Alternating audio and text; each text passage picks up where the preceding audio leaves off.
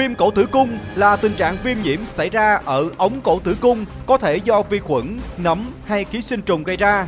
Viêm cổ tử cung là bệnh thường gặp của chị em phụ nữ trong độ tuổi sinh nở, bệnh thường tiềm ẩn. Chính vì vậy, khi có biểu hiện rõ ràng thì bệnh đã nặng hoặc có biến chứng nguy hiểm đáng tiếc.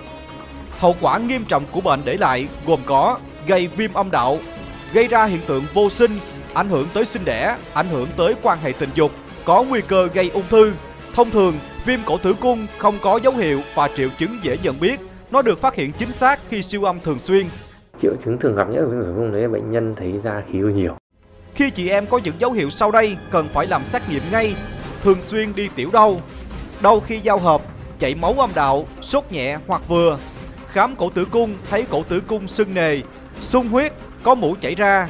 Nguyên nhân chủ yếu dẫn đến viêm nhiễm cổ tử cung bao gồm viêm nhiễm qua đường tình dục do các tổn thương hoặc kích thích, đẻ và phá thai nhiều.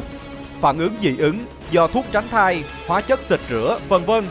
Ngoài ra còn có các nguyên nhân khác như quan hệ tình dục quá sớm, quan hệ tình dục quá nhiều lần, nhiễm các bệnh lây truyền khác qua đường tình dục.